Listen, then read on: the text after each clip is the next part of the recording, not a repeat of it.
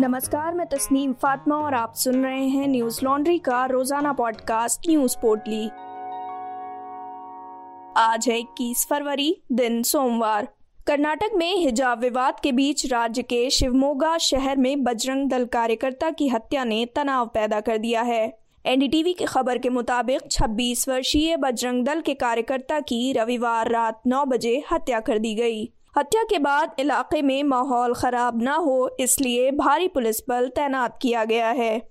शिवमोगा में धारा 144 लगा दी गई है। हत्या एक धारदार हथियार से की गई, हालाँकि हत्या के पीछे के कारणों का पता नहीं चला है। इस हत्या के चलते सभी स्कूल कॉलेजों में सोमवार को अवकाश घोषित कर दिया गया। इलाके में कई वाहन जला दिए गए हैं। इस हादसे को हिजाब मामले से जोड़कर देखा जा रहा है। हालाँकि एक अधिकारी ने एनडीटीवी से कहा कि दर्जी के रूप में काम करने वाले हर्षा की हत्या कैंपस में छात्रों के हिजाब पहनने को लेकर चल रहे विवाद से जुड़ी हुई नहीं है। वहीं कर्नाटक के गृह मंत्री अरागा ज्ञानेंद्र ने कहा कि हर्षा की हत्या में चार पाँच लोग शामिल हो सकते हैं। पुलिस जाँच में जुटी है और इसके बाद ही हत्या के कारणों का पता चलेगा।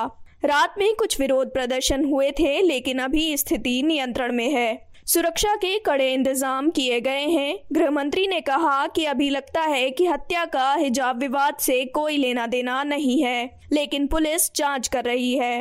कर्नाटक के रूरल डेवलपमेंट और पंचायती राज मंत्री के एस ईश्वरप्पा ने हर्षा की हत्या पर कहा कि मैं बजरंग दल कार्यकर्ता की मौत से बहुत दुखी हूँ। उन्होंने विशेष धर्म समुदाय के लोगों पर ये मर्डर करने का आरोप लगाया है। ईश्वरप्पा ने यह भी कहा कि कांग्रेस नेता डी के शिव कुमार के भड़काने पर यह हिंसा हुई है। हम गुंडागर्दी की इजाज़त नहीं देंगे। उत्तर प्रदेश के मुख्यमंत्री योगी आदित्यनाथ ने चौथे दौरे के मतदान से पहले समाजवादी पार्टी की पिछली सरकार पर निशाना साधा। उन्होंने न सिर्फ़ आतंकवाद का मुद्दा उठाया, बल्कि बिजली देने में भेदभाव का भी आरोप लगाया।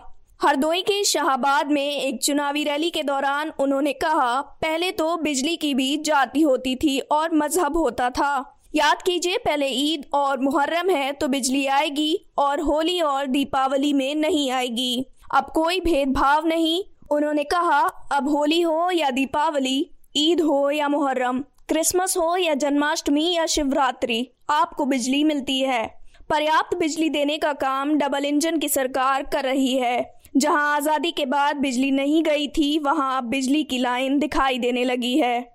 वहीं दूसरी ओर प्रधानमंत्री नरेंद्र मोदी ने उत्तर प्रदेश के उन्नाव में एक चुनावी रैली को संबोधित करते हुए कहा कि खुले में घूम रहे पशुओं से जो परेशानी होती है, उसे दूर करने के लिए 10 मार्च के बाद नई व्यवस्था बनाई जाएगी। बता दें कि 10 मार्च को वोटों की गिनती के बाद चुनावों के नतीजे आने हैं। पीएम मोदी ने कहा, आप लोगों को छुट्टा जानवरों से परेशानी होती है। उसे दूर करने के लिए 10 मार्च के बाद नई व्यवस्थाएँ बनेंगी। उन्नाव के भाइयों और बहनों, मेरे ये शब्द लिख कर रखिए। ये मोदी बोल रहा है और आपके आशीर्वाद के साथ बोल रहा है। उन्होंने कहा, जो पशु दूध नहीं देता है, उसके गोबर से भी आए हो, ऐसी व्यवस्था मैं आपके सामने खड़ी कर दूँगा।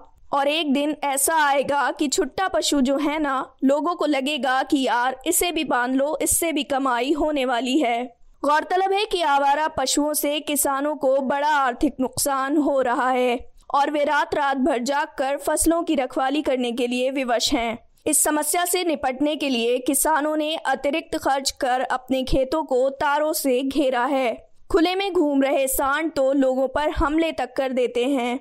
समाजवादी पार्टी ने वादा किया है कि सत्ता में आने के बाद सांडों के हमले में मृत लोगों के परिजनों को पाँच पाँच लाख रुपए का मुआवजा मिलेगा। अखिलेश यादव ने अपने भाषणों में कहा कि उनकी पार्टी सत्ता में आई तो बाबा, बुल और बुलडोजर से मुक्ति मिलेगी। भारत में पिछले 24 घंटों में कोरोना के सोलह मामले सामने आए हैं और 206 लोगों की मौत हो गई।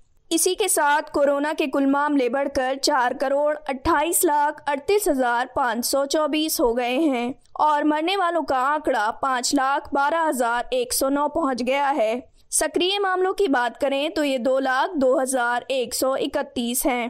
बीते 24 घंटों में सैतीस हज़ार नौ सौ एक लोग कोरोना से ठीक भी हुए हैं, जिसके बाद कोरोना से ठीक हुए लोगों की संख्या बढ़कर चार करोड़ इक्कीस लाख चौबीस हज़ार दो सौ चौरासी हो गई है। डेली पॉजिटिविटी रेट एक दशमलव नौ तीन फ़ीसदी और वीकली पॉजिटिविटी रेट दो दशमलव एक दो फ़ीसदी है। देशव्यापी कोरोना टीकाकरण अभियान के चलते अब तक कुल एक दशमलव सात पाँच करोड़ कोरोना वैक्सीन की डोज लगाई जा चुकी हैं। महाराष्ट्र में महामारी का प्रकोप कम होने के साथ ही राज्य इस सप्ताह से कोविड की वजह से लगाए गए प्रतिबंधों में और अधिक ढील देने की योजना बना रहा है। हालाँकि घरों के बाहर मास्क पहनना अनिवार्य रूप से तब तक जारी रहेगा जब तक डब्ल्यूएचओ कोविड को एंडेमिक बीमारी होने की घोषणा नहीं करता। पिछले हफ़्ते केंद्र ने राज्यों को पत्र लिखकर अतिरिक्त प्रतिबंधों की समीक्षा करने का निर्देश दिया, क्योंकि भारत में सकारात्मकता दर में काफ़ी गिरावट आई है। जिसके बाद सार्वजनिक स्वास्थ्य विभाग ने प्रतिबंधों में ढील देने पर निर्णय लेने के लिए एक उच्च स्तरीय बैठक की। बहुचर्चित चारा घोटाले से जुड़े डोरंडा कोषागार मामले में सीबीआई की विशेष अदालत ने राष्ट्रीय जनता दल के पूर्व अध्यक्ष लालू यादव को पाँच साल की कैद और साठ लाख जुर्माने की सजा सुनाई है। बता दें कि इस मामले में सीबीआई अदालत ने राजद नेता लालू प्रसाद यादव समेत 38 आरोपियों को दोषी करार दिया था। वहीं जगदीश शर्मा समेत 38 दोषियों को 15 फरवरी को ही सजा सुना दी गई थी।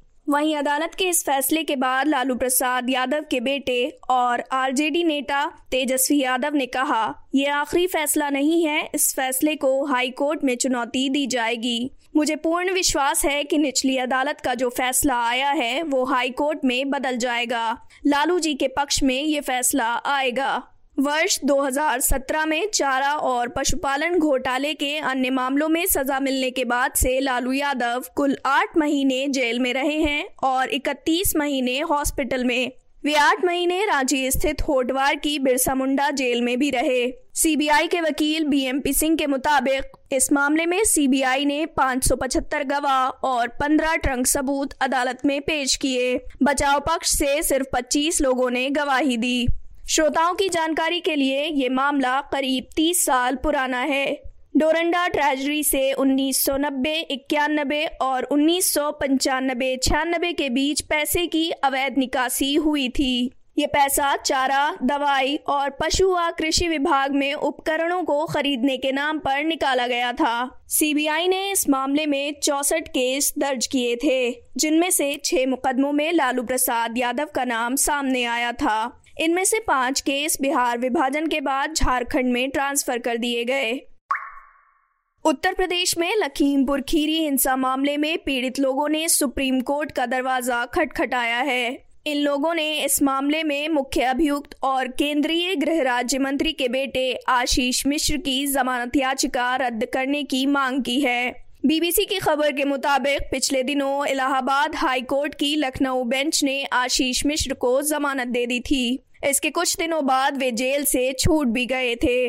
विपक्षी पार्टियों और किसान नेताओं ने इसे लेकर उत्तर प्रदेश की योगी आदित्यनाथ सरकार को घेरा था। उनका कहना था कि योगी सरकार ने इस मामले में ठीक से पैरवी नहीं की। दूसरी ओर भाजपा नेताओं का कहना था कि ये फैसला अदालत का है और सरकार न्यायालय के काम में दखल नहीं देती। केंद्रीय गृह राज्य मंत्री अजय मिश्र टेनी के बेटे आशीष मिश्र और 12 अन्य अभियुक्तों के खिलाफ 3 अक्टूबर को लखीमपुर खीरी में गाड़ियों से रौंद कर चार किसानों और एक पत्रकार की हत्या करने का आरोप है। बाद में उग्र भीड़ ने तीन लोगों को पीट पीट कर मार डाला था। आशीष मिश्र इस मामले में मुख्य अभियुक्त हैं। पश्चिमी देशों के अनुसार रूस ने यूक्रेन के चारों तरफ़ एक लाख पचास हज़ार से अधिक सेना की तैनाती की है। यहाँ मिसाइलें और युद्धपोत भी हमले के लिए तैयार हैं। एनडीटीवी की खबर के मुताबिक हाई रेजोल्यूशन सैटेलाइट तस्वीरें दिखाती हैं कि रूस ने यूक्रेन की सीमा पर सैन्य गतिविधियाँ तेज कर दी हैं। अमेरिकी कंपनी मैक्सार की हाई रेजोल्यूशन तस्वीरें दिखाती हैं कि बेलगोरोड, सोलोटी और वलुयकी में रूस की तरफ़ से नए हथियारों और नई सैन्य टुकड़ियों की तैनाती की गई है। नई सैन्य गतिविधियाँ रूसी सेना की पिछली गतिविधियों से अलग हैं। इस बार टैंक, सेना के वाहनों, हथियारों और सहायक उपकरणों की तैनाती शामिल है। अब तक सैन्य तैनाती शुरुआती तौर पर प्रशिक्षण इलाकों में मौजूद सैन्य ठिकानों पर की गई थी। ताज़ा सैटेलाइट तस्वीरों में दिखता है कि सोलोटी में सैन्य ठिकाने के पास तैनात कई बड़े सैन्य दलों ने अपनी जगह छोड़ दी है और वाहनों के चलने से बड़े बड़े निशान देखे जा सकते हैं। इस इलाके में बख्तरबंद उपकरणों से लैस कुछ बड़े सैन्य बेड़ों को भी देखा जा सकता है। कुछ उपकरण रूसी शहर वल्यूकी से पूर्व यूक्रेन के बॉर्डर से 15 किलोमीटर दूर तैनात किए गए हैं। मैक्सार की सैटेलाइट तस्वीरों में बेलगोरोड के उत्तर पश्चिम के मैदान में सेना की कई नई तैनातियाँ दिखती हैं। ये जगह यूक्रेन की सीमा से केवल 30 किलोमीटर दूर है। यहाँ अधिकतर उपकरण और सेना जंगली इलाके में तैनात हैं। सैन्य दलों की तैनाती खेतों और औद्योगिक इलाकों में की गई है। फ्रांस के मनाने पर रूस के राष्ट्रपति व्लादिमिर पुतिन और अमेरिका के राष्ट्रपति जो बाइडेन एक शिखर वार्ता के लिए तैयार हो गए हैं। लेकिन ये तभी मुमकिन हो सकता है जब रूस यूक्रेन पर हमला ना करे। न्यूज़ लॉन्ड्री ने आज़ाद पत्रकारिता के 10 साल पूरे कर लिए हैं। हमारे एक दशक के जश्न के क्रम में हमने एक सब्सक्रिप्शन चैलेंज रखा है, जिसमें आप 28 फरवरी तक भाग ले सकते हैं। इस चैलेंज में भाग लेने के लिए आप अपने दोस्तों या परिवारों को सब्सक्रिप्शन भेंट करें और उनकी ईमेल आईडी हमें subscription at Newslaundry dot com पर सब्सक्रिप्शन चैलेंज सब्जेक्ट के साथ भेजें। 28 फरवरी को चैलेंज समाप्त होने के बाद हम उन 10 लोगों को चुनेंगे जिन्होंने सबसे ज़्यादा सब्सक्रिप्शन भेंट किए हैं और उन सभी को न्यूज़ लॉन्ड्री की ओर से N L at ten merchandise gift किया जाएगा। साथ ही अगर आप इस वैलेंटाइन डे सही उपहार की तलाश में हैं तो न्यूज़ लॉन्ड्री के मिस्ट्री हैम्पर्स आजमाएँ। ये न केवल आपके उपहार देने के अनुभव को नया बनाता है, बल्कि आप स्वतंत्र पत्रकारिता का प्रचार कर उसे ज़िंदा भी रखते हैं। चुनिए अपना बॉक्स और दीजिए सरप्राइज़। ये ऑफ़र केवल 20 फरवरी तक ही उपलब्ध है। इसी के साथ आज की न्यूज़ पोर्टली में बस इतना ही। नमस्कार।